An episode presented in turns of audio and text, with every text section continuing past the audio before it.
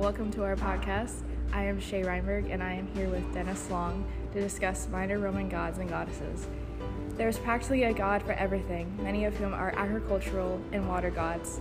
Because there are a lot of them, we will only be discussing the most important, those being Proserpina, Victoria, Bellona, Aurora, Janus, and the Lares and Penates. These particular minor gods are significant because they were important to the Romans and their society and the ways in which they lived.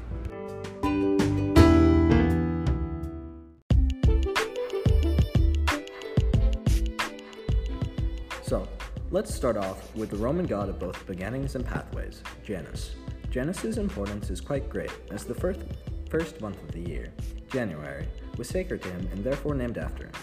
The beginning of each day, week, and month are also associated with him. Additionally, whenever gods are spoken of in liturgies, Janus would always be the first to be mentioned. Next is Victoria, the goddess of victory. She is the child of the river Styx and charioteer Zeus. As many know, the Romans were violent and brutal, as many civilizations in ancient times were. They were very patriotic and valued victories in war. Roman armies worshipped her especially, and triumphant generals as well, after they came back to Rome from the war. They built sanctuaries and a temple on the Palatine Hill dedicated to her. Unlike the Greeks and their equivalent of Nike, Victoria was very important to Roman society.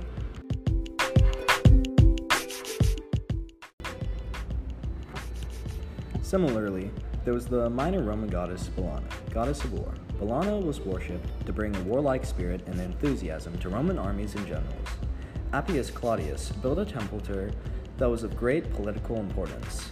At this temple, the Senate would give audience to any foreign ambassadors, mostly those who they did not completely trust, and generals would also come here with triumph. There was a pillar in front of this temple where they would make official proclamations about wars and launch a spear over this pillar. There were also priests of Bellona, who were called Bellonari.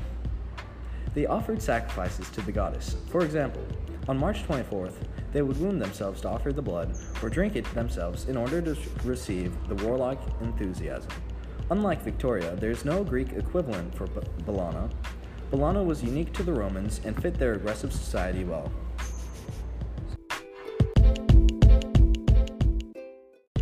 Another goddess we will talk about is one of the most well known minor gods, Proserpina, whose Greek equivalent is Persephone.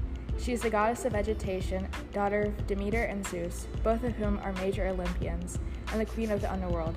In the most famous myth about her, Proserpina is suddenly abducted by Hades one day and forced to stay with him in the underworld.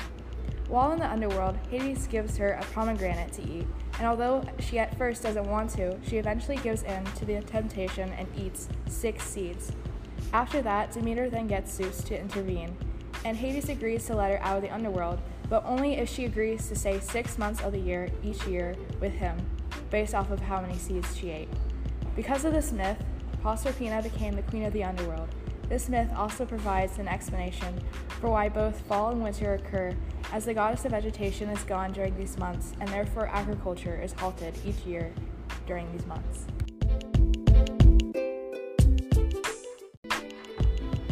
Another minor Roman goddess that is more well known is Aurora, the goddess of dawn. She is the daughter of Theia and Hyperion, and her home island is Aea. There's an infamous myth about her and Tithonus, her lover. So Tithonus was the prince of Troy, and Aurora fell in love with him. She then gave birth to a son with him, Memnon, who later became the king of Ethiopia.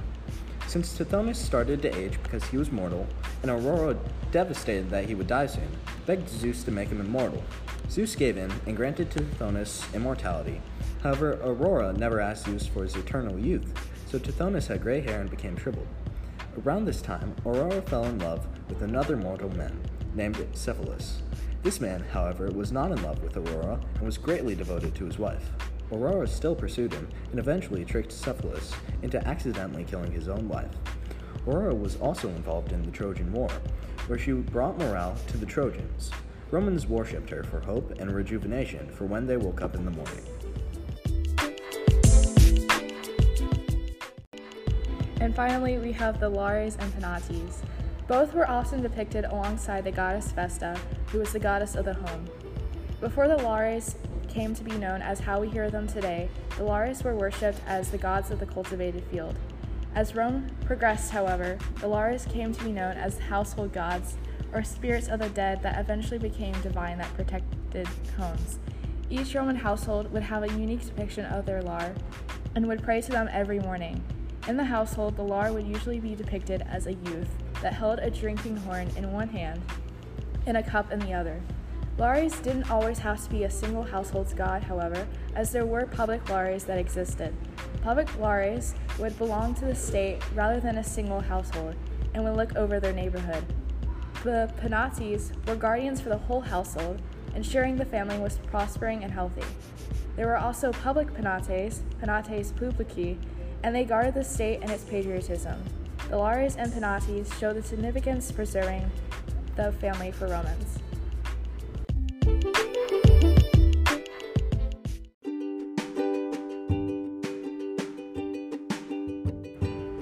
As a final point, though the minor gods and goddesses are not as infamous and great as the 12 Olympians, they are still very important to the ancient Romans' religion.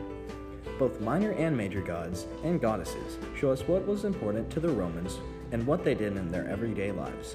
Janus, the Lares, and Penates, Victoria, Bellona, Aurora, and Proserpina were all worshipped by the Roman pagans and impacted their society.